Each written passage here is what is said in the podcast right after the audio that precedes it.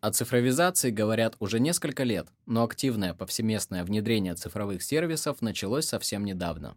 Точка отсчета, после которой практически каждый житель планеты покупал что-то или подавал документы онлайн, можно считать март 2019 года. Тем не менее, большинство россиян не доверяют цифровизации и при любом удобном случае стараются подавать документы в бумажном виде и не оставлять своих персональных данных в сети. В новом выпуске подкаста «Однажды в интернете» рассказываем, чего еще боятся россияне в интернете.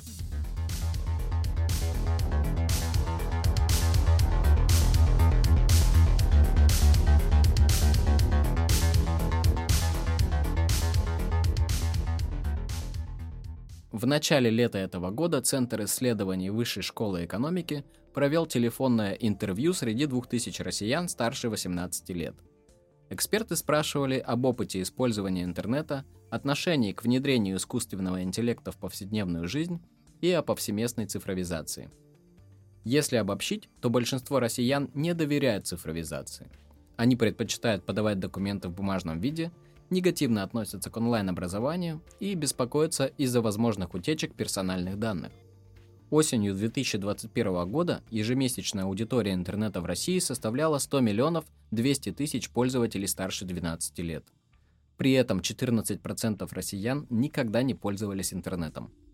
Более половины опрошенных положительно относятся к внедрению цифровых технологий в повседневную жизнь, а 23% считают, что цифровизация может нанести вред.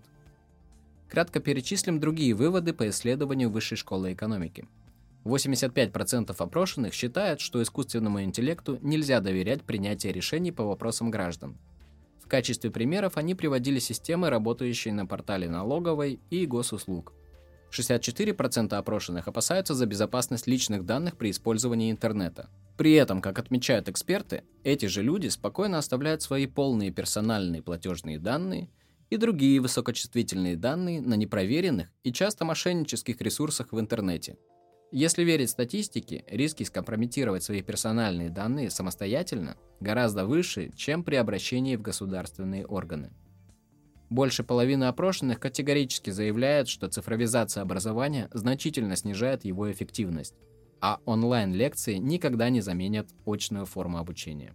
Отдельная тема – это системы видеонаблюдения – 55% граждан считают, что камеры наблюдения должны распознавать только злоумышленников, объявленных в розыск, и фиксировать опасные ситуации. При этом камеры не должны следить за обычными порядочными гражданами. Почему же россияне так негативно относятся к интернету и цифровым сервисам, если все они направлены на повышение удобства и экономию личного времени? Ответ прост. Многие пользователи не понимают принципов работы систем цифровизации. И второй фактор – это периодически возникающие случаи, когда цифровые сервисы вредят отдельным гражданам или целым группам.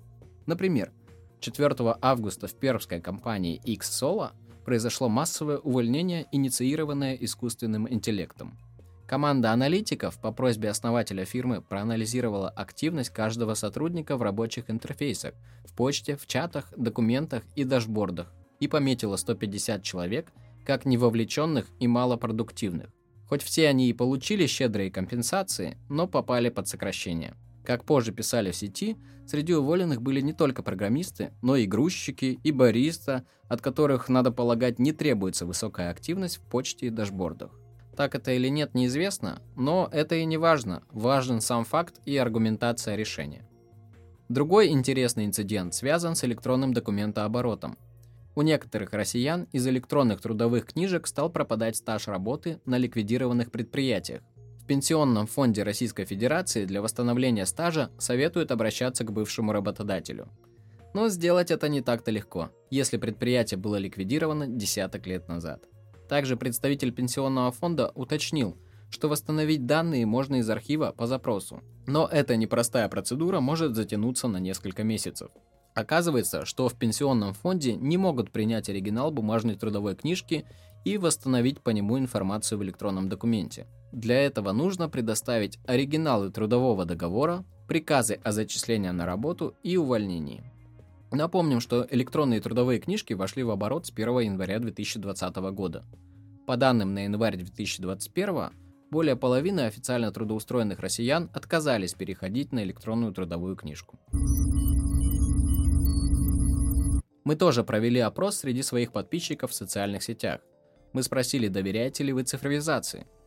Большинство из вас ответили, что это удобно и освобождает от необходимости посещать государственные учреждения и тратить время в очередях. А второй по популярности ответ – это удобно, но я не уверен в безопасности на 100%. Поделиться своим мнением о цифровизации в повседневной жизни вы можете в комментариях под этим выпуском. А чтобы не пропускать новые эпизоды, подписывайтесь на подкаст «Однажды в интернете» и страницы интерсвязи в социальных сетях. До следующего выпуска.